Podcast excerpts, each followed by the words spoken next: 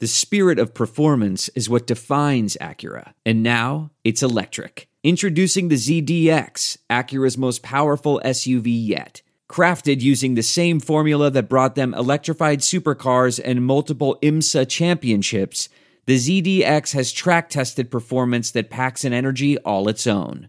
Unlock the energy and order yours at Acura.com. Careful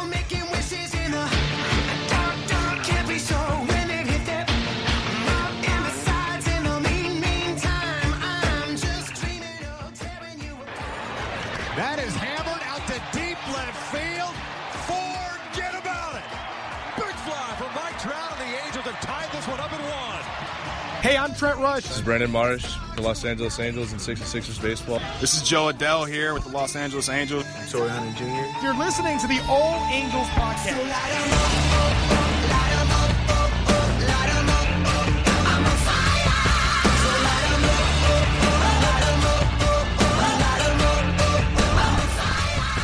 Yo, what is up? It is your boy Johnny Mags back at you once again for another edition of the All Angels podcast. I'm joined as always with, Daniel Garcia. and uh, we're back for another uh, week here. We got some actual news to talk about, but we uh, are going to start with our review of the American League West. Uh, if you guys listened to the podcast before this, Dan interviewed a beat writer for the Oakland Athletics for MLB.com. Martin Gallegos. Martin Gallegos. So we're going to react to the interview, talk about the Oakland Athletics and their upcoming, you know, 2020 season and kind of what Yeah. to look for and our our thoughts about it and, and everything. Exactly. So uh, before we do that, uh, let's get into a word from our sponsor. And of course, if you've been paying attention or been listening to our podcast for the past, wow, it's going to be like a year coming up, I believe, because I think we got um, with my bookie at the beginning of last season. So wow, we're almost, we're almost Mm-hmm. Around a whole uh, year. opening day, almost. Yeah, exactly. yeah. So, um, again, my bookie,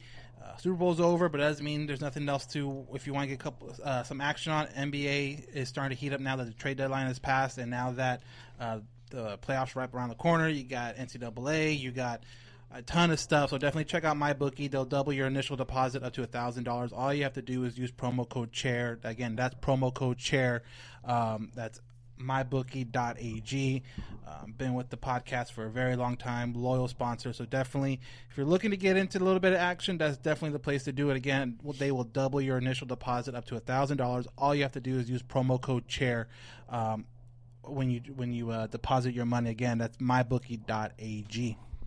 Perfect. So let's get into it. Let's get into our review. Uh, kind of get our let's get our thoughts about the interview with uh, Martin Gallegos talking about the Oakland Athletics, another solid team in the American League West. Obviously, you have uh, Astros, who I believe are still the front runners in that divi- in our division. But Oakland last year, I mean, won a lot of games, and uh, they're the one of those teams where, in my opinion, I feel like they can win a lot of games again. But then I can see them not overachieving and maybe not winning as many games this year, like that many. So um, let's get into it. What do you want to talk about first? Yeah, I mean the interesting with thing, the interesting thing with the A's is like the fact that you kind of mentioned they've had 97 wins in back-to-back years, um, and you kind of you know ask yourself how. First of all, I think a lot of it has to do with that infield. I mean, you got the Matt Olson, Matt Chapman at the corners, uh, Marcus Semien. Again, like if you listen to the, to the interview, third place in the in the All Star voting, which was really a surprise and kind of like what uh, Martin Gallego said. You know, he's just one of those guys that's been working, working, working, and they always kind of knew he could be something like that or, or close to it, and now he just seemed to put it together.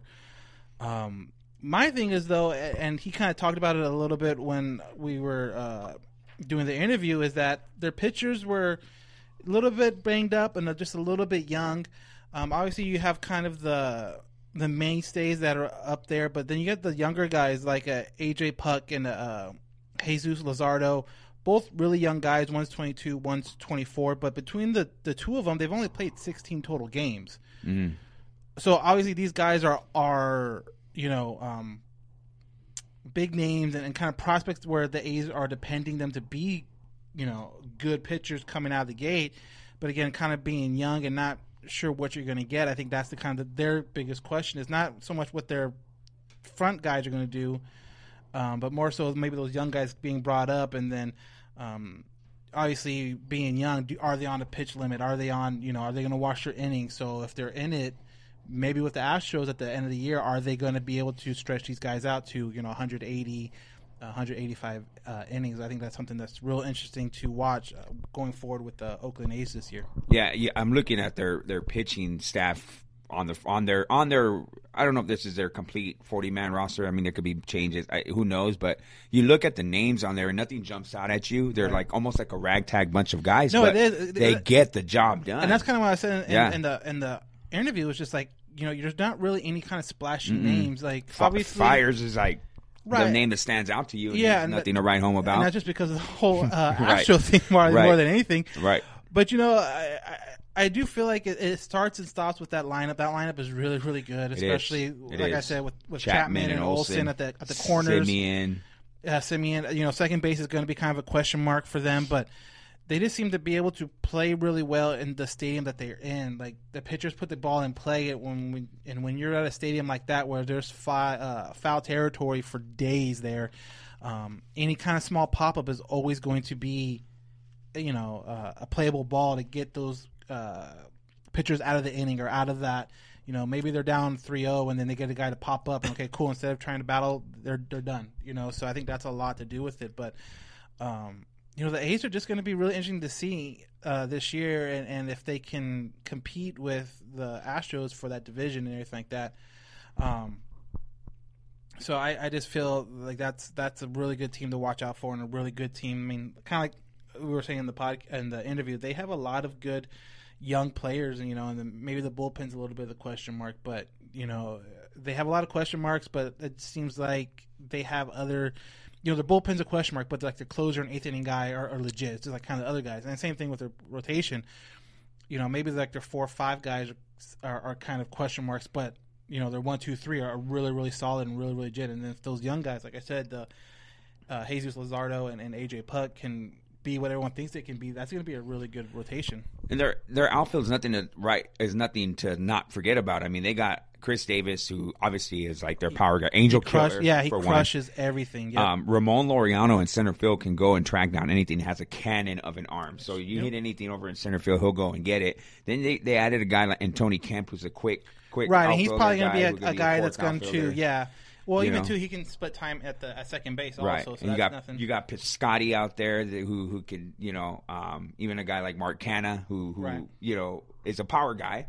So that that lineup all the way up and down is a formidable lineup. Right, yeah. And and one thing that that uh, Martina talked about, and you asked him the question like, you know, how do they continue to stay uh, relevant and win games? You know, with kind of like not making splashes on, in in the off season or trade deadlines.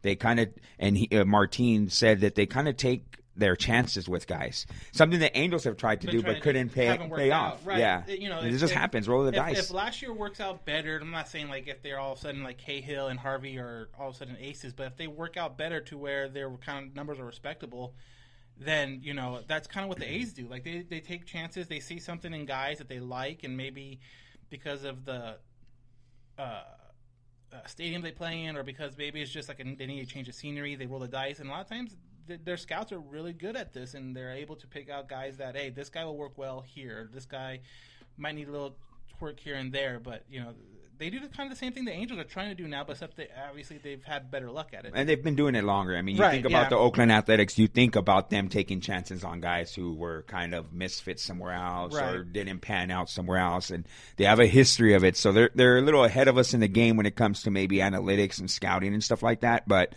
um, it's good to see a team like the A's, though, even though they're in our division, get can compete. That you don't have to go out and spend that kind of money to.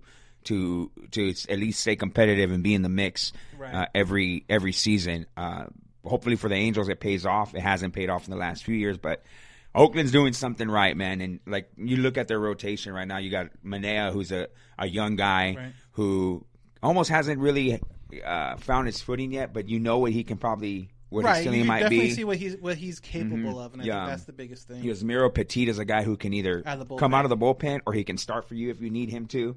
You know, those are the kind of guys that you need in your staff. Uh, at, you know, especially late in October where it gets down to nitty gritty. You have arms in there that can come out and, and get stuff done. Um, man, I'm looking at their the age. You know, has their dates of birth. There's a lot of young guys. There's a lot of young. Well, see, that's the thing they do Yeah. really well too is that they don't necessarily trade prospects, you know, Right. and everyone wants to, and kind of tying this to the Angels, everyone wants the Angels to start trading prospects to get these guys, which, you know, if the, the deal's right, that's fine, but you just can't go out and start trading your young prospects because kind of like the A's do, like, uh, Olson and Chapman are homegrown, you know, uh, um, like AJ Puk and like a lot of their pitchers are homegrown, and yeah, there might be some hard times before it, but now they're kind of benefiting it. And then when in Oakland style, when they get to that part where they need to make a new deal, they don't overspend for guys. They kind of say, okay, this is what we value you at, and then if it don't match, then okay, we'll trade you and we'll restock our farm system and wait for these guys to kind of develop again. And I think that really helps out a team like Oakland where the payroll you know, they said in the, we said in the interview that it is kind of creeping up. It's not necessarily at the bottom anymore, but it is kind of the lower half. So, um, but it does help when they're able to restock the farm system with guys because they're not willing to overpay for free agents when they come up and, and able to make trades that might not be popular at the time with fans, but overall helps the baseball side of everything. Yeah, and and you know, you at some point, and I'm not saying that, you know, Oakland never does it. At some point, you do have to spend some money on some guys, and that's that's what you see with with the with their you know salary creeping up. You know, you got to pay a guy eventually. You, you want to I keep think- Khris uh, Davis. Well, I think to I, well, I think part of it though also is um, when it comes to the trade deadline, and you saw it for Lester, and like when they actually feel like they're going to make an actual push towards it, then yeah, but they're, they're not foolish with it, and I think that's the biggest thing.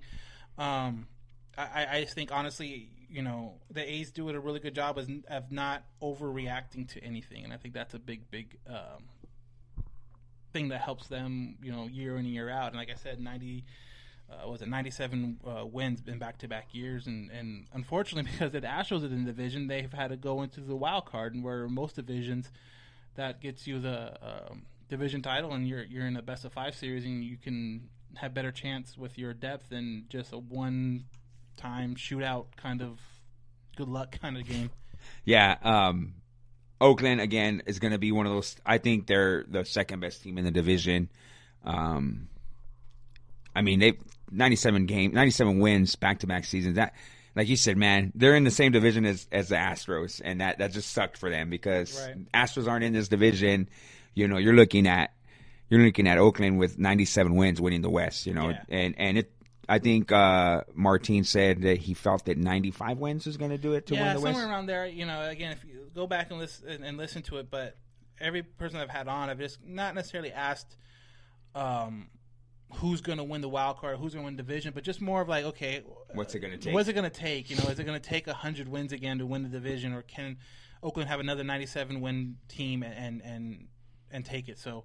Um, very interesting to hear and very interesting to see other people's point of views. And then also too i like the fact we ask them about the angels and what kind of like their outside view of everything. And, and, and unsurprisingly it's always kind of been that lineup looks really scary but you know the pitching is the pitching going to hold up? Is the pitching going to do what it needs to do to win a lot of those uh, games whether it's you know a seven to five game or whatever? But um, it seems like everyone's pretty scared of that lineup which is as an angel fan it's pretty cool to hear. Yeah, yeah, um, yeah. I mean, what should nah? Let's let's wait off on that. I was going to ask you what you thought your uh, realistic uh, number for the Angels is this year. Oh, we'll do that during our preview. yeah, our we'll preview spe- We'll- we'll- spectacular before the year. We'll yeah, hold exactly. off on that. Yeah. We'll hold off on that just because I, I feel like we need to talk about every West team before we get Yeah. into into any of that. So um, Oakland's a formidable team, guys. Like they're nothing to to, to forget about. Um, they've always seemed to like really battle it with us. You know, unfortunately, the Angels haven't really been Right. contenders uh, in pre in the last what three four years. Uh, but I think if anything, if you're looking at the Angels uh, roster and what it could be and the runs that they can put up, it's going to keep us in games, and it should make for some interesting games against Oakland this year. I feel like we're not such underdogs this year, Right. Um, when it comes to scoring runs, Yeah, I think you know offensively, if you're down two or three runs, like say in the eighth inning, you're never going to feel out of it. Um, with the Angels uh, lineup and, and the guys they have in there, so that's always good. But you know, I, think the A's have really really high ceiling. You know, I think the Angels ceiling is, is kind of capped a little bit. I, I, but I think the A's have a really high ceiling, especially if those young guys perform and. Marcus Semien has another really good year. Like I don't know if he's going to have the MVP type of year he had last year because like literally every category you look at, I don't care if it's like a advanced metric or like a, a traditional counting stat, like he had career highs in all of them. Yeah. You know, so you you kind of have a feeling there's going to be at least somewhat of a regression, and you kind of have to see how that plays out um, with the record. But you know, uh, they have question marks too. Like, like any team's not perfect, but you know, if if everything's playing well, they do have a really high ceiling. Yeah. Um, yeah. They, I mean, to me, they're they're the second best team in this division, and uh, with with Houston still being the front runner, cheating scandal or not, uh, it's a good yeah. team uh, with a very good top of the rotation over there. But we'll get to we'll get to Houston when we get to them. But right now, Oakland, to me, second best team in this division. Um, Right, exactly. No questions about Oakland coming up. I'm no, I haven't sure. noticed. We're on Instagram Live again, Halo underscore Haven. There's a, a big news going on, obviously, if you haven't heard, and we'll get to that We'll in get a that. little bit once we get through the commercials and all that stuff. But we wanted to talk about the A's. But I guess another, I guess the last thing uh, to talk about the A's before we move on is like the fact that that Martin was was really confident that that Oakland is going to get a new, new Mm-hmm. stadium now that obviously the Raiders have moved to Vegas and the Oracle Arena. And I don't know what they're going to do with that now that this is the first year where Golden State has moved across the bay to San Francisco. But it does sound like Oakland's really, really um, hoping and, and, and really wants to keep uh, um, Oakland in the Bay, seeing that it's the only Oakland team left. Everyone else left. So for that fan base, I mean, if you've been to Angel Stadium or even if you've watched the game, you know, uh, uh, the Angels at Oakland, the fan base is really good. Yeah, granted, it's not a lot, but that stadium, I think, is a big factor why people don't go. It's just not a good stadium at all. I've been there, and uh, you know you regret going the minute you walk in there. Uh, it's a terrible stadium. Uh, it's been around forever. It's it's been It's a through mul- like so many different, Yeah. like, you know, when the Oakland Multi-purpose. in, and then they put up the Mount Davis, they call it, and Mount it just, Davis It just wasn't. Yeah, it just, just it's just a very bad place to watch a game. It's just it's not it's not it's not friendly. Uh, but the fan base is rabid. The the six seven thousand that go yeah, it's are like, a very loud six it's- seven it's thousand people Yeah, that go. they make it sound like there's like thirteen thousand when Yeah. you get there. It's, it's pretty it's crazy. it's crazy. You know, they got they they got their loyals and they're loud and they're proud and that's something to that's And that's I nice for you And I know honestly it's good. think if they get a stadium in place where it's a nice stadium, easy to get to, that they can. I don't see why they couldn't draw more sellouts, especially if the With the team that they have. especially with the teams competing every year. I, I, I don't see why not. But yeah, that stadium. Hopefully, as a West fan, they stay in Oakland and able to get a new stadium fairly recently because you know you, you hate to see a, a, a, a team like that do really well and with three thousand in the stands on a weekday kind of deal because the stadium is just bad. But um, yeah, hopefully they're able to get a new stadium, And I'm sure- and, and it'll give Angels, Angels fans a reason to go up there and check it sure. out. Yeah, And I'm sure they will. I mean, the city can focus all their attention on them now that they Yeah. don't have to worry about, you know, uh, they don't have The to pay the Raiders Raiders or- or, or or Golden State. pleasing Golden State Warriors. Now the only team you have to play uh, please is uh, the Oakland Athletics. So Exactly. you know, hopefully they they direct all their attention onto getting them a nice stadium. I heard that they want a waterfront stadium. Yep. Just kind of like uh, the the the San Francisco Giants up the road there.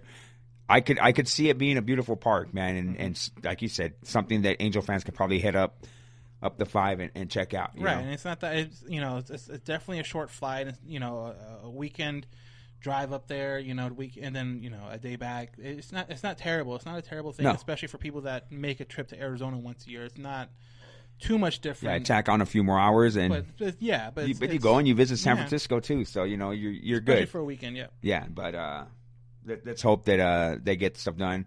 You know, we were in similar situations with Anaheim. The Angels Angels fan base were a little worried about. You know, oh, we're going to Long Long Beach, we're going to Beach, Irvine. yeah. What's happening? Remember when that Um, happened? And it all Everyone works out. out. Yeah, it all works out, man. At the end, uh, the city wants the teams there. Um, it makes sense to have teams there. Um, so eventually, you do. You know, you sit down, you have real discussions, and you get stuff done.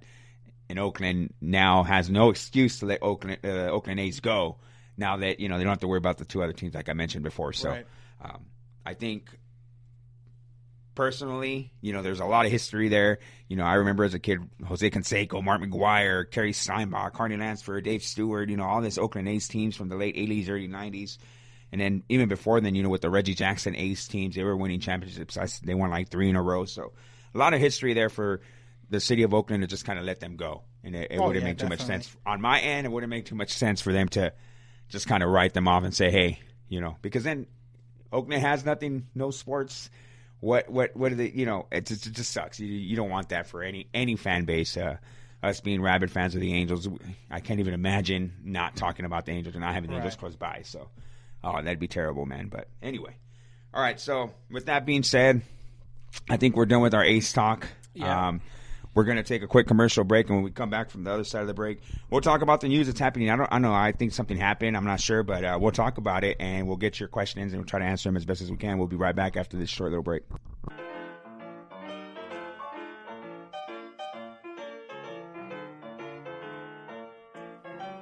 Hey, hey, what's up? Johnny Catfish here, ambassador for Groom Goon Beard and Body Care.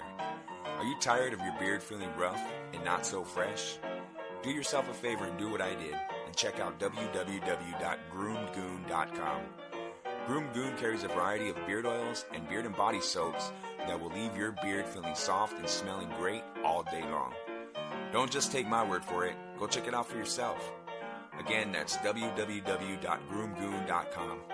And at checkout, use discount code CATFISHTheGoon, all one word, CATFISHTheGoon, and receive 15% off your purchase. Why choose Groom Goon? Well, because your beard deserves it.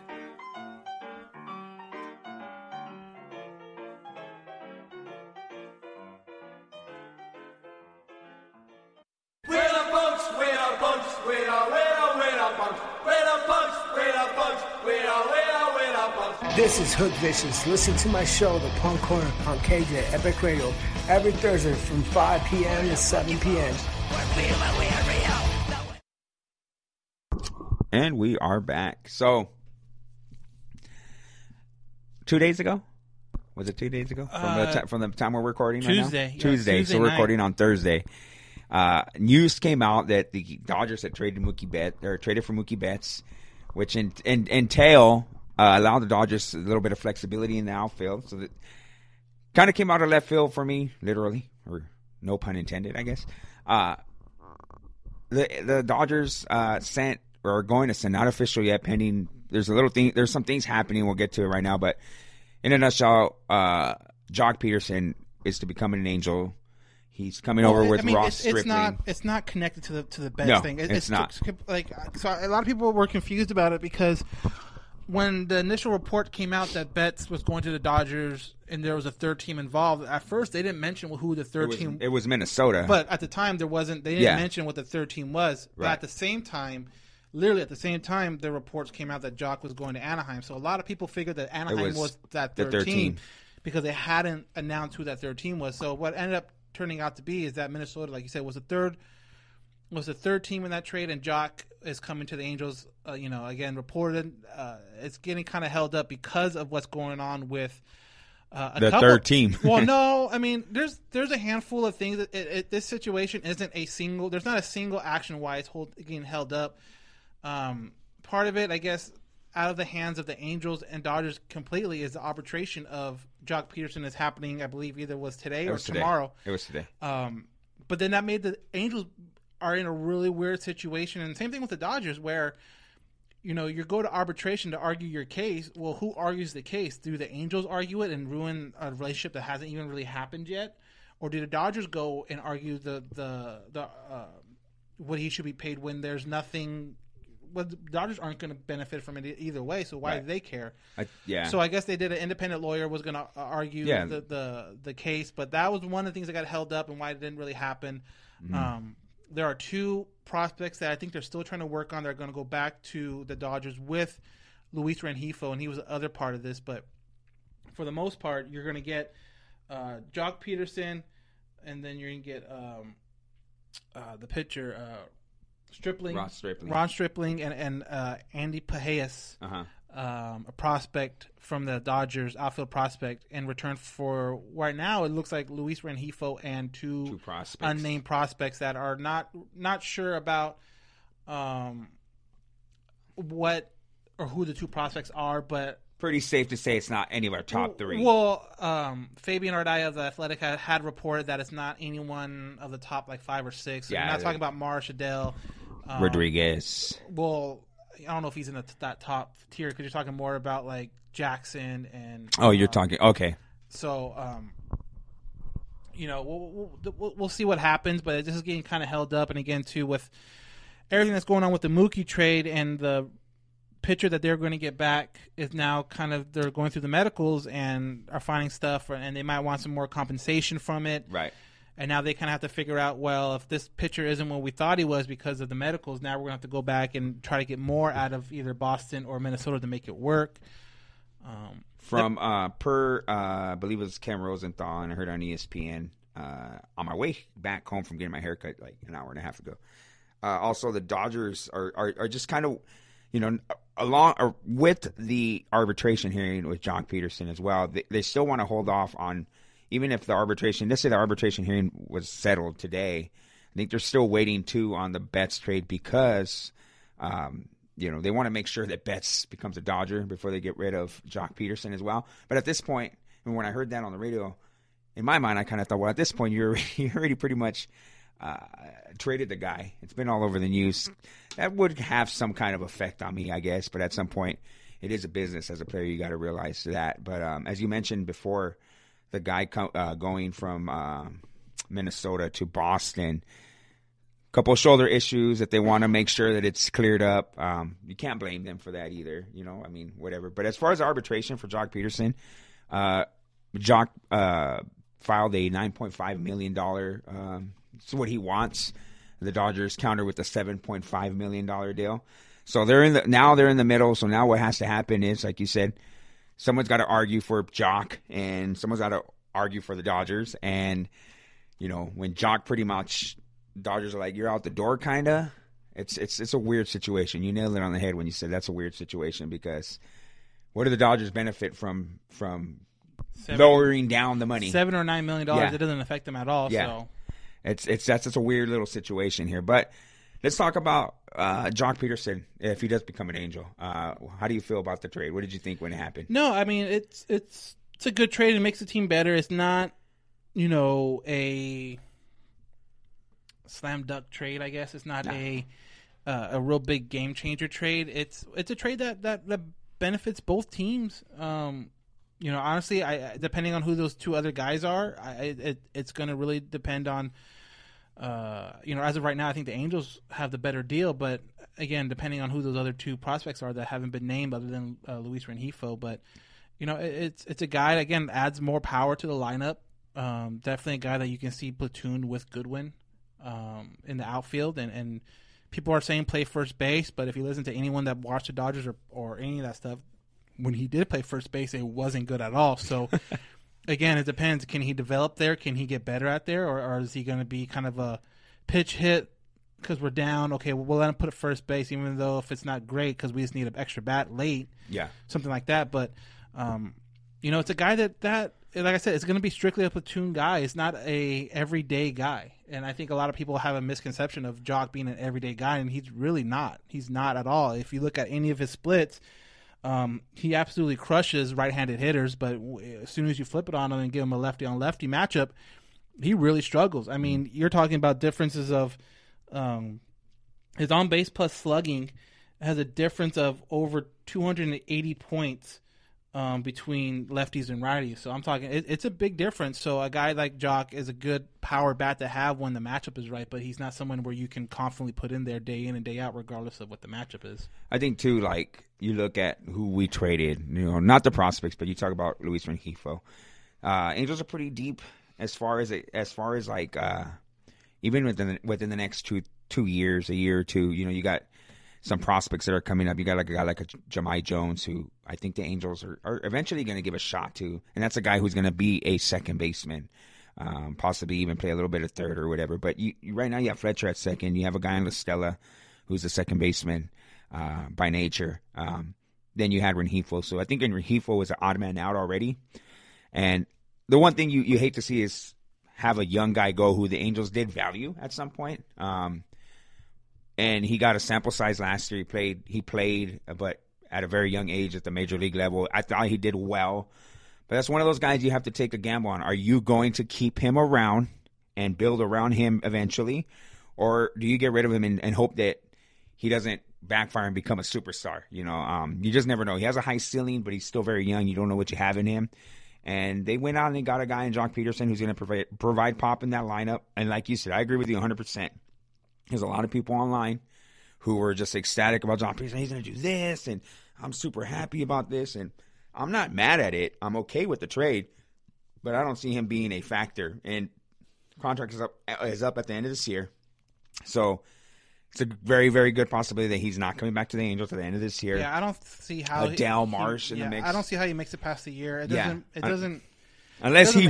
Well, no, he- completely breaks and you no, because if he completely rakes, no, if you completely rake, then you trade him at the deadline because there's no need to. Ha- I mean, even if he rakes, I don't see how you a keep him and, Or- and no, and b what you're gonna pay him? You got rid of Calhoun because he cost too much. or it depends too, like where they're at as far as um, let's say Goodwin's hurt. And he's your last guy when you just keep him, and he's doing well. Then you're going to keep him. You're not going to trade him. Well, for the year, yeah, You but know, I'm saying, but, but he's the- not coming back. He's not coming back Yeah. in 2021. You got, I, I you got Jo that. Adell is the guy that's here. The, the reason Kole Calhoun didn't resign because Jo Adell's a year away. You know, and we've been talking about this for like the last year and a half. Jo Adell, Jo Adell, Jo Adell.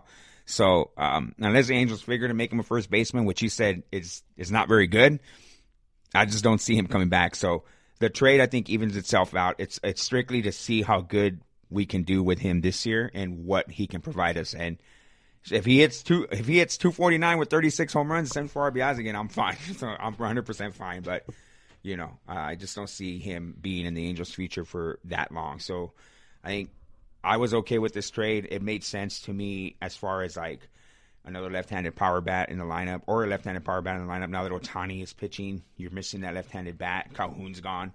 Um, so he provides that for you against right-handers, like you said. Against lefties, if you saw any of the playoffs, go to Lord Joc Pederson. He like you yeah, couldn't. Joc can't play against God. lefties. Yeah. So, um, good, good, decent trade for me. I, I wasn't over the moon for it, and I wasn't under. I Well, was like like you said, you got something that can definitely you got two pieces that can definitely help Stripling the too, yeah. For a guy that was going to be struggling to find a spot, and the only reason the only reason why he probably would get on the field is because of injury. So, Mm-hmm. um, with that being said, yeah, you don't know what Rengifo is going to be, you know, later on in his career. never know. But you know, you could say the same thing about Fletcher. Fletcher and Rengifo can have a, the exact same career, and, Right. and Rengifo never get on the field because of it. Right. Um, you know, Fletcher right now is already a better, I think, fielder than Rengifo. Rengifo maybe ha- does have a little more pop in his bat, but uh, Fletcher's been able to get on base at a way more consistent rate Mhm. than Rengifo. So, um, it kind of shows me that they are going to stick with with Fletcher at that second Oh, no base. doubt, no doubt. And, and any kind of whispers or whatever being mentioned in a trade talk earlier in the offseason is probably gone now. And the same thing. Oh, with, yeah, no, there's- uh, you know, uh, he, it's obvious that he's going to probably play second base He's this a, year coming he's, out. a, he's a guy at second base this year for sure. Um, so what do you think? People are talking about this uh, Pederson uh, to bat leadoff. I, I I like Fletcher at the leadoff position, um, just because of Fletcher's ability to get on base behind a guy like Trout, you know, or uh, in front of a guy like Trout. Um, I just don't. I know that people keep calling Pederson a, a oh he's a legit leadoff hitter. He led off for the Dodgers, not all the time, but he led off for the Dodgers. But I see him more if if you brought him over here. I think the Angels brought him over here to provide power at the bottom of the or in the middle of the lineup. Thirty six home runs. I'd rather see him bat somewhere in the middle of the lineup. You know, maybe sixth, seventh, whatever. You know, uh, lead off. I like Fletcher. I like Fletcher at the leadoff position. He gets on base. He creates havoc on the base paths. He, I think he's a smart, smart runner. Um, not he's fast, but not you know not blazing fast. But he's just a smart guy, and um, I just like him. I just like Fletcher leading off in front of a guy like Trout. I think the leadoff spot is one of the most overrated things out there. Just Well, there's no true leadoff hitters anymore. well, There- not only that, isn't. you're only really when you lead off, you're only guaranteed to lead off one inning. right at the beginning of the beginning of the That's lineup. it. though. Yeah, that's it. I Yeah. mean, so you know, uh, he he he did play uh, leadoff a lot actually. So batting first, he did most of his at bat in his career. Mm. He's batted uh, leadoff, you know, well over you know two. Uh, he got 240 games, 248 games of batting in the first spot, and that's by far the most than any other spot in the lineup. And you're talking about, you know, 68 home runs career wise in that leadoff spot. Um, yeah, I don't, I don't have a problem with it because he he, he can run. The Dodgers didn't ask him to do it, but if you go back and look at his minor league stats, he ran a lot. So I don't know if that's a, a necessarily a him deal, or maybe just the Dodgers didn't want him doing it because they wanted to get injured or or what. But I, I have no problem with him batting leadoff in front of Trout. you know he's going to get protection, and who's going to benefit more from protection? I think is going to be Joc more so than than, than Mm. Fletcher. Yeah. I think Fletcher's a good enough contact guy where he can kind of make his own stuff happen. So if you do put him down, um, well, you didn't put Fletcher down in the ninth spot, and he's going to get protection by Joc. Yeah, more than more than any leadoff hitter thing, I I just want balance in the lineup. To be honest with you, um, you you got to find a, a, healthy balance of like, you know, Yeah, but you still want your main know. guys being up more. well, you often want you want Trout you want Trout batting at least Well, second or third. Well, for no, sure. no, but I'm saying, but if you put Joc at first, you know, he's obviously going to get a ton more at bats throughout the season. than If you bat him like eighth or seventh, like so, what's Right. what's what's more important? The what like the the balance like you talk of, or your dudes getting up more often? Well, it, it, we can talk about that all day, but it like going into the season, we can talk about this. During the middle season, it's going to depend on who's doing what.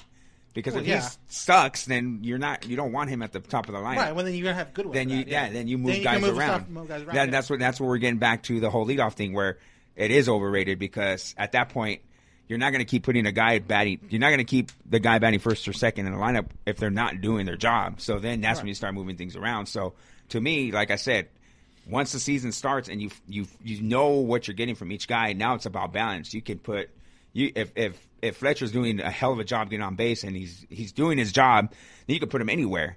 Um, I that's why when when uh, Trout was a rookie, his first two seasons he was batting leadoff. The dude was just fucking out of control. You know what I mean? So he was getting a bunch of at bats. Um, so to me, I don't. I really don't. I like Fletcher getting on base to me uh, to start off a game. Um, I, I haven't seen. Be honest with you guys, I haven't seen a lot of Joc Pederson. I think I've seen Joc Pederson play in the playoffs. I don't watch Dodger games anymore. I I don't have the channel, so I don't watch them. So, um, and I'm not a I'm not a stats guy where I'm on on looking at the stats. So just based off of that, I look at 36 home runs, 74 RBIs. To me, that's a power guy. So, I mean, I want him. I want him to to be up with, with runners on base. So, um, and like you said though, lead, off is kind of overrated because you only lead off once. So, I mean, and, and you know, you know, like I said, yeah, you can lead off once, and then just the way things work out, you can have Trout lead off an inning three times, Right. Or you or, or, Or- twice or whatever, Yeah. you know, or have Fletcher lead off can end up Or leading off an inning three times. Pujols is leading off the Yeah, inning, you exactly. know, twice in a game. So, uh, I guess to me, it just it really doesn't matter as long as long as there's a consistency from one to nine, and it you could throw anybody up there. And but I think you're definitely going to see a lot more. Like I could definitely see Joc leading off when he's in, and then uh, Fletcher leading off when when Goodwin's in at, at uh, in the outfield. Because like I said, you know you're not going to play Joc against lefties. He, he he for as good as he does against righties, he he doesn't do anything against lefties. So He's terrible. He's real bad. you can definitely see good or, um, Fletcher in the leadoff spot then, and Goodwin kind of sit down in the seventh, eighth hole, depending on what you want to do with them. And then, you know, Goodwin, you know, there's a lot of questions I have about Goodwin. I know a lot of people like Goodwin, and, and the year he had last year was great. And Got to do it again. Yeah, but you know, it's always one of those things where it's great when a dude does it for a year, but Yeah. I'm always interested to see how they do it. You know, Right. two or three years Can after you that do it again? Yeah. because in the same spot now people want to ask and we've had a couple questions on here about how this affects joe and, and his development and, and when this first trade first came through i text rhett bollinger from lb.com and kind of got his idea and the first thing he said was well joe's definitely not breaking camp now kind of Wow. I mean, we- no regardless because why break and then put him where he's Yeah. going to be the fourth fifth outfielder There's now. no. Well, I mean, he wasn't. I. I mean, what But I'm just saying, no matter before people would say, like, well, it depends on how he does in Mm-hmm. the in the spring. If he kills it during spring, then yeah. Now I think if he kills it in spring, I, th- I don't think it matters because you don't make this trade. No. And uh, with with the with the idea of Joe coming in and taking that spot, and now you have Joc and Brian, you know, sitting down, unless one of them gets traded, which I I, I don't see that I, happening I right doubt away. that. I doubt that. I doubt that because you got to look at what they're. Well, who knows? Who knows? I, I don't see that happening. But okay. Ohtani, Ohtani's on the mound. Goodwin and Joc are both left-handed hitters. Um, who's in the lineup? Joc or Goodwin? Goodwin. Goodwin has reverse Okay. stats. Okay. Goodwin actually hits uh, lefties better than he hits righties. So for a lot of people, they're saying like, well, they're going to platoon. They're both lefties. Well, you know, I know a lot of people aren't stats, but if you just, I mean, your simple, basic, everyday stats that you can find in the back of a card, you can see Goodwin splits. He actually hits better against lefties, which is something where I'm sure the Angels saw that and it's like, okay, cool, we can still platoon him. I mean, that, uh, and that's what I'm thinking. That's why they don't feel bad or they don't feel like weird about bringing in another lefty to, to split time with a lefty. Like, it's just one of those weird things. Like, yeah, normally your opposite hand, you know, righties versus lefties, lefties versus righties do better. But you know, there are uh, I don't want to say Manny Ramirez, but someone I forgot someone like that with a big name was always had reverse stats. Okay. Always, always did better against guys that are the same hand as them. I want to say I no.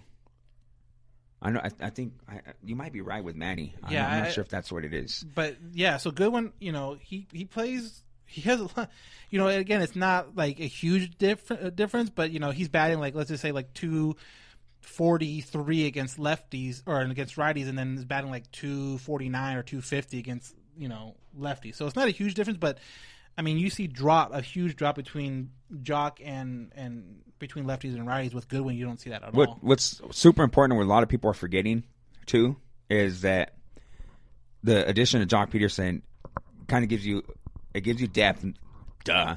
But with Upton in left field being iffy still, Yeah, and that's a big part of it too. you know, um, how how 100 is he 100% like even last year when he came back we saw a little like ah it feels like he's not fully there yet um, so that gives you an option Yeah, you know I think I like that I think his spring talking about Upton's going to be kind of not critical in the fact that oh how is he playing out there. I think critical in the fact where he can get out there, get his at bats, get out of there healthy. Like if he goes one for whatever eighty or however many at bats he gets in Yeah. the in the spring training, it's not going to matter at all. Like. Mm. You're there to kind of get work in and more of like like a practice because that's what they are. They're practice. get in shape Get in shape. Get ready. Like, if he gets out of there healthy and able to get to opening day healthy, which he wasn't able to do last year. yeah Um, you know, I, I think that's a bigger deal than whatever his home run total or batting average or on base percentage. That that's gonna be a bigger deal that uh, him being healthy than any of those kind of stats you can have going into the um, regular season. yeah yeah we have uh, questions up here what do we got How high of a priority is there to that the Mookie Betts price trade doesn't go? Oh, what's the possibility? How high is the possibility is there that the Mookie and price trade doesn't go down? I read something on the way here that, um, you know, it obviously is not a complete slam dunk right now, but there is a better shot than not. You know, take that for what it's worth, but uh, you know. It's more likely to happen than not, but it's it's definitely not a slam it's dunk. not it's yet. not a done deal but Yeah. it I'm pretty sure they'll work it out I'm pretty sure and that's the feel I get from you know guys like Jeff Passan Fletcher out there who who are legit guys that Yeah. even with the things that are happening it's pretty high it's it's pretty good possibility that it's it's going to happen Yeah, yeah. I, I it, you know, something like that with a big name where the Dodgers need a huge name like that. They they need they need that trade to go through because I mean, the fans are already excited. The Dodgers obviously are excited, and and you know Mookie wants out, and and that's something that should definitely happen. And I just don't see it dying. Like maybe that the people change, maybe the the surrounding people around it change, and, and maybe they get another prospect or whatever. But I definitely see it working out in some way, one way or another. Um, Angels getting uh, Stripling and Joc makes it a B plus, uh, borderline A off season for the Angels. Yeah, and I, I mean, I was thinking that already. Even if you get um, Rendon, Rendon's a huge part of it. Like Joc and Stripling are nice. Like don't get me wrong, they're they make Yeah, the team I better, mean, but they're not world changers. They're not gonna. They don't push this team automatically into the playoffs. They may- Yeah. they help it. They might add a couple games here and there, but I, I still, I still, you know, it, I, I think one of the totals they I saw was like an 87 kind of win total ish. Like if you ever were questioning that, like yeah, maybe now they're closer to 87. Maybe I'm not questioning it as much, but they are not. um They are not going to, you know, all of a sudden be the favorite in the division. yeah Um, they, they don't this this trade doesn't put the Angels over the top Who do you think plays first on Days Pujols is the DH? Um, I kind of hope it's? La Stella. If he again, I I think that's their main deal because I think if La Stella can play first base, um, that's the way to go. I, I just you know I, I don't see why not because you, You want that you want you in. want you want that power bat in the lineup, Yeah. but Fletcher, you know, people want to argue about Fletcher and La Stella being you know uh, one being better than the other, and a lot Mm-hmm. of people are taking Listella which is fine. I think they get caught up on the power numbers, but I think Fletcher has by far a better glove. Oh, Uh, yeah, by no doubt, far, no it, doubt. Um, gets on base more. By far, is more consistent.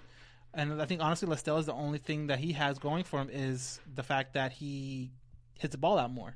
But with a lineup like this, I, I don't think that's necessarily a huge priority. Right, right. Um, and again, like we talked about Goodwin with La Stella, he's got to be able to do it again. And uh, there's just hope that if if he per, performs the way he did last year, the Angels are going to want to try to fit him in as much as they possibly Right, can. So yeah. first base makes the most logical sense for La Stella. Is David Fletcher the reason the Angels don't make the playoffs? No, Fletcher is not. I know where that's coming from. Um, I don't I don't get it. I know. I'll tell you later. Okay. Um, but no, if if Fletcher is a second baseman, Angels can still make the playoffs. He is not the reason why they wouldn't make it. Um, because I mean, what's your alternative? La Stella won't be the reason why they make it. I, Fletcher is is a good player, and, and people want to hate on it. That's fine.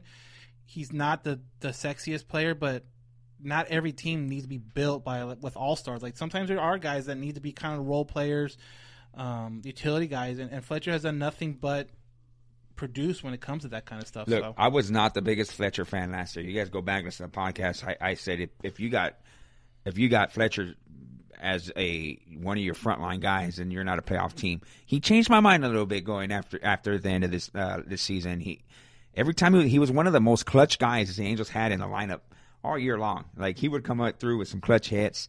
Um, he had a solid glove. He played third. He played second. He played short.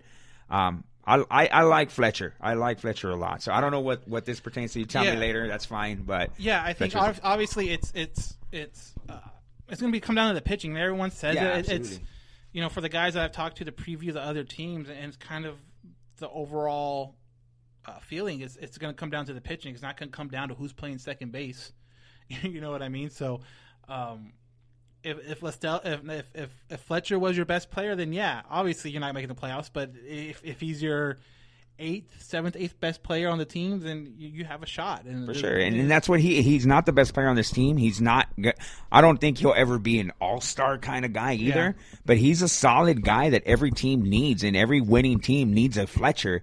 And the Angels got a Fletcher. They got Fletcher. So, you know, he's not Trout. Oh, Trout's your main guy. Then you got Ohtani. Then you got you know, you got guys in there who Simmons. You know, uh, like you said, Fletcher is your fifth, sixth, seventh best guy. Then hell yeah, what? Yeah, yeah, yeah, dude. yeah. yeah. I, I just yeah, Fletcher. I think again has earned a spot going Yeah. into the season. Let let's He earned play it. second and, and, and kind of, um, you know, I, I- I just I just don't understand why people are so down on Fletcher after one year. Like obviously you want to see it do it again. If he doesn't have a great year, then yeah, we could be having this whole different conversation next year. But as far as what he put out there when he was given the opportunities, let him let him start. And same thing with Goodwin. You know, if you give him those at bats, and if he continues the kind of role that he's been doing, then great. But I'm just not gonna be like he's the guy until you see it a couple times. Right. But, um, uh, you know, a lot of questions we got on here. I don't know if we have any emails that you can pull up. Oh yeah, but, that's what I uh, was gonna do. Go ahead and read one of those if you want first. uh, if the trade doesn't pull through, will we still pull off? Will we still trade for Stripling? I don't know. I mean, I I don't know if if if maybe Jock doesn't get part of it and Stripling is part of it, but doesn't. You know, but because part of the reason why they're getting rid of Stripling is also because, um, the, the Dodgers will get Price, and so I'm guessing if they don't get Price, also there's no reason for them to trade another pitcher. So it's kind of like one of those things where they get a pitcher, they get an outfielder, and obviously they're going to trade a pitcher and an outfielder to make room for it. But if the trade doesn't go through, I don't know why they would still go through with it because now they those dudes that they're trying to get rid of, those guys are trying to get rid of, uh, they're valuable now with the Dodgers again because you know you're just not going to give up a guy that needs to fill a spot. Right, right. Uh, all right, so these questions are a little off. I guess they're a little off. uh, Not really off topic. I guess. Uh, Rob Lastings wrote in, "Hey, as spring as we approach spring training, how do you feel about the coaching staff? Can we see a major change in mindset of the team?" Interesting question. I actually talked to someone else um, with the team recently, just kind of when all this stuff was going on, and, and asked them how they. Uh, I was like, "Oh, when you get out to Tampa and, or not Tampa, uh, Tempe and all that stuff, and you know." How's, how the scene's going to be, and he and he said like, oh, it should be funner, it should be more entertaining. And I'm like, well, is was that because Brad was was wasn't funny? He's like, well, it wasn't that Brad was like trying to kill the fun, but he was like he was kind of boring. Like he didn't add anything to Yeah, it. he's a real monotone. Right, he guy. didn't add anything to it. He's all, but it should be funner with with with Maddon. It should be funner with you know he'll add to the fun instead Right. of like again Ausmus never tried to kill it or never try to like you know hey stop cut it Scioscia out Scioscia was more that guy. right Yeah. uh, but he was never going to add to it he was always Right. okay those guys are doing their Doing thing their- where Maddon I feel are going to is going to be adding to it and like oh well you know I mean he has a reputation of doing like the um, team flights and everyone dresses like in a theme Right. or Right. there's even pictures of him bringing like zoo animals zoo Right, experts. Mm-hmm. magicians into the locker room that kind of lighten the mood so um, as far as like that kind of stuff, maybe that lightens it up and it makes it a little more relaxed. As far as the, like the coaching wise, um, Joe Maddon is a, an upgrade from Ausmus. I don't think that's hard. Oh, to- yeah, I don't think doubt. that's a that's a, a, a, a hot take by any means. Um, I'm really interested to see what Mickey Callaway can do if he can help these younger pitchers develop into be again everyone wants to talk about the starting rotation, which is fine, but it, it- to me, it's kind of a wait and see because you don't know if these younger dudes are going to be able to take a step forward, and if they do, how big is that step? If if Canny comes out here and shows why he can be a solid number two this whole year, then the dynamic of the of the rotation changes. If um, Jaime Barria can come out here and take a big step forward, that dynamic changes. And same thing with like the Suarez's and, and, and those guys. So Sandoval. So Yeah. if these guys continue to develop with Mickey, then that's going to be a huge thing moving into the future because now instead of rushing to hurry and try to get one main guy and maybe mortgaging your future, maybe now instead of having a bunch of three fours, maybe now or uh, four fives, now maybe you have a bunch of two three guys, Right. and, and and you don't need to feel so pressured to, give up a, a Jo Adell or, Or make a or, stupid trade. or make a, make a huge trade Yeah. for for something that you don't need to. So that's kind of what I'm looking forward to is, is the Mickey Callaway effect and see how these pitchers develop because I think that's going to be him, not necessarily a Joe thing. I'm just excited for Joe Maddon's. Um, he's got a tendency of being a kind of like almost like a Phil Jackson Zen type of guy, where he has like a. I know when he was a bench coach of the Angels, he would always write like a, an inspirational quote, and I think that that does a lot. It shows you that that he's he's interested in in, in like not just the game part of it, but being mentally focused and prepared. Um, in the Jose Mota interview, I asked him about Joe Maddon, and he talks a little bit about what Joe brings to the team as well. So, um, you know, I- don't know how drastic of a um, change it would be as far as like mindset of a team. Um, you the same a lot of the same guys from last year are on this team. Um, it's just a matter of steering the ship, ship the correct way, and, and what a better guy than Joe Maddon to steer the ship. You know what I mean? Yeah, So- I, exactly. I mean, again, he kind of upgraded there, and then obviously with with Mickey Callaway, you're hoping for him to kind of rebound. He had a tough year, a couple years in the Mets, and I'm sure he wants to get back to being managing. And I'm sure the best way for him to do that is, is have a really good showing with some of these young guys and show that he still kind of has it. So, Yeah. um, really looking forward to that. Uh, can, uh, can I have a th- yeah? For people that are listening to the podcast, I am wearing the new spring training hat. Um, I, I you know I'm gonna do a live stream probably tomorrow, and I'm gonna I'm gonna do a little live stream to compare this Hats. this hats to previous because I have the past like four or five, so I'll do it then. So definitely check it out. Probably sometime around like 6:30, 7 o'clock on Friday night. Um, I would like to trade Adell, but for an ace pitcher, for example, a Strasburg, Noah Syndergaard. Well, Strasburg's not going anywhere. Syndergaard's not going anywhere. So it's always nice to like, but it's just a lot of times you gotta you gotta look at what's available, and there's just nothing out there right now. Uh, does Chris Rodriguez or Hayes, who's ugh, who's Jose Soriano. yeah, I don't know why all those O's come up to help late in the uh, season. I don't think so. Definitely, I, don't, I definitely don't see Chris just because he is working back from an injury this Uh-huh. year.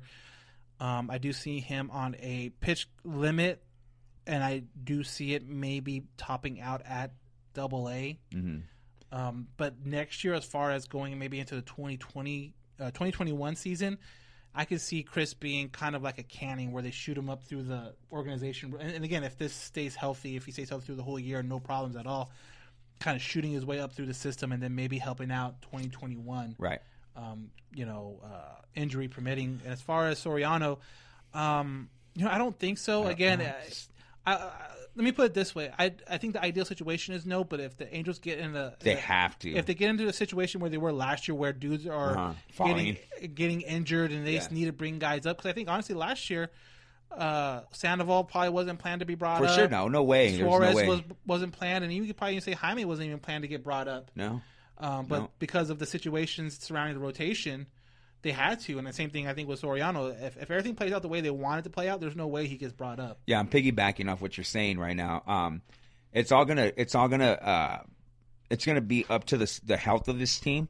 Yeah. But if you look at the depth that the Angels have in pitching, picking up a guy like Bundy, picking up a guy like Andrews, all these kind of guys, can eat innings. uh, there's no need to bring these guys up. If the depth is there and they're and the injuries are minimal, then I don't see Chris, especially Chris, like you said, coming off injury, pitch count, uh, and then Jose as well. I just I just don't see them needing to have to unless they absolutely need to. And let's cross our fingers that they don't have to. Right, exactly. And that's going to be a Um, bad season if they do. Mike Castro wrote in at allangelspodcast at gmail.com uh, with more MLB. And I talked about this on the live feed, and we've talked about this on podcasts before. With more ML teams going back to more of a retro uniform change, do you, do you see the Angels doing anything similar in the future? If so, what changes would you like to see? Mike AZ Halos on Instagram. I think that's who it is. Um, we've talked about this uh, plenty of times. Yeah. Angels are freaking boring when it comes to their uniforms and hats. Um, I just don't see them doing anything. I really don't. No, if they don't- I do, great. Um, I was super ecstatic for this hat because it was a little different. Right. Um, a little difference makes me super excited when it comes to Angels hats and uniforms. Um, their alternate is their main jersey. That red. Well, that's the thing. They got to do that less. I mean, they have to, dude. They have to. the whole idea about doing an alternate jersey is that to be it, have it be an alternate. yeah, is not do it as as full. As they much. wear it at home and they wear it at, on the road like all the time. So um, I just don't see it. I would like for them to go to the retro on the weekends or on a Saturday or something like that, but they're boring. They're not going to do that. Uh, with the addition of stripling, do the Angels still use? Yeah, I mean that's going to be a that's not a stripling thing. That's a Ohtani thing. If Ohtani's pitching, Oh, yeah, yeah. If Ohtani's pitching, you're going to use a six man rotation regardless of who those other guys are. That's not a stripling thing. That's a Ohtani thing. Who gets to start at second? Fletcher or Stella? We talked Fletcher. we talked about that already. Uh, Stella's definitely the guy I think should get it. Um, any other emails? Oh, here's a question. Here we go. Uh, when should we expect Ohtani to make his first start this season? That's going to be really interesting to see how they do this now. Um, I'm guessing he means start as far as pitching. But, Pitching. Um, the new rule, again, if you listened to last week, there's a new rule out where Ohtani can rehab his arm with a minor league team, go on minor league assignments, and still DH with the Angels that Right. same, you know, a day later. Right. Um, with that being an option, I don't see the Angels really trying to rush him back nearly at all. So, I mean, Mm. if there's any discomfort or he's like, I don't feel 100%, then there's no need to rush it. You know, he can Yeah. he can be in the Angels lineup on Monday night and then throw a game at Inland Empire Tuesday night, which totally benefits the Angels. Right, And yeah. will bring him in slowly. slowly. Yeah. So I mean, you know, if you tell me May, I'll probably be like, that's actually a, not a bad, you know, bad idea. May, June, somewhere around there. But it, it, again, it's it's um, it's just hard to know right now before these guys actually are at uh, Tempe and doing meeting with coaches and all that stuff. And kind of the same thing. Someone asked on here, any news on on Pena? He was clear to throw. throw off. He's throwing off a mound, mound. And, and if you follow his Instagram, you, Yeah. you see that. But again, you know, once you get these guys into Tempe next week, and Right. they're able to be in front of coaches, in front of the medical Throw staff, bullpens right? And, work and- your arm. and not only that, but also have press availability to have people go up to the medical Ask and ask "Hey, the question, "What's the deal?" what's right going now- on right now? Right now, the, you know, the press isn't there. Like they are throwing, they're in, they're in the the training room or they're in the locker room, but there's no press there, so there's no one asking that question, and, and they're not. Angels aren't going to just give it out automatically. So, I think again, once spring training starts and they report, and and the reporters get down there and ask those questions, you'll slowly start seeing that stuff come out. for sure.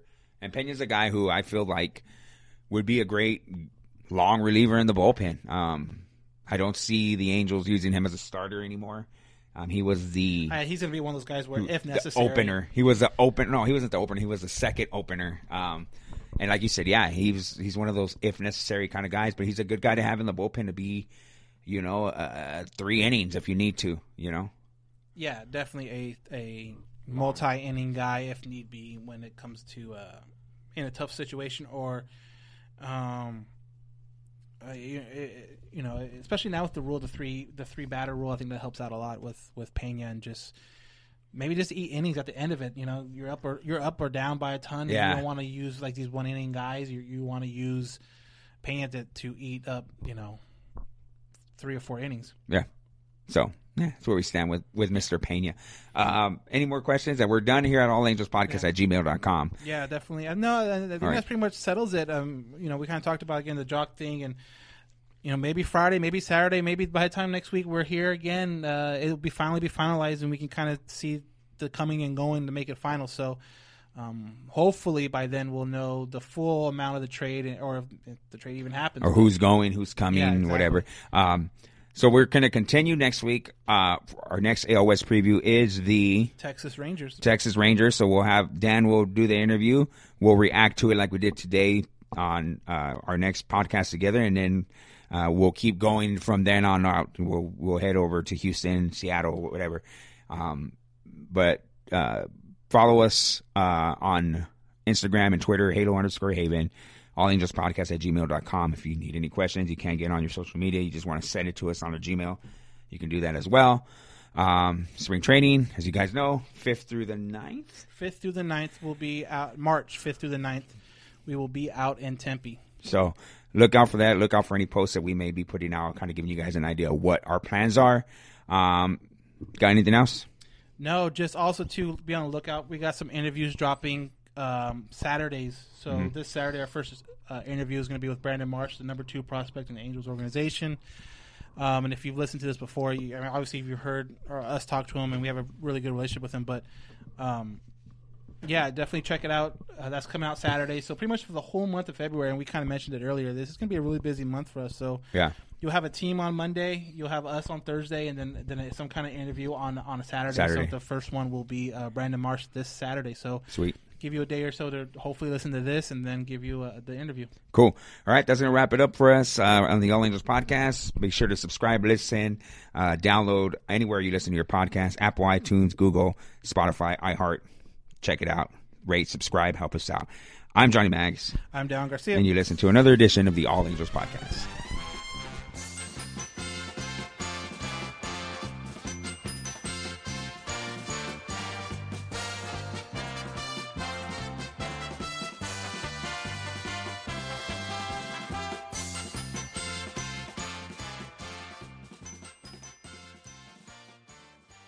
There are some things that are too good to keep a secret. Like how your Amex Platinum card helps you have the perfect trip. I'd like to check into the Centurion Lounge. Or how it seems like you always get those hard to snag tables. Ooh, yum. And how you get the most out of select can't miss events. With access to the Centurion Lounge, Resy Priority Notified, and Amex card member benefits at select events, you'll have to share. That's the powerful backing of American Express. Terms apply. Learn more at americanexpress.com slash with Amex. We're driven by the search for better. But when it comes to hiring, the best way to search for a candidate isn't to search at all. Don't search, match with Indeed. Leveraging over 140 million qualifications and preferences every day, Indeed's matching engine is constantly learning from your preferences. So the more you use Indeed, the better it gets.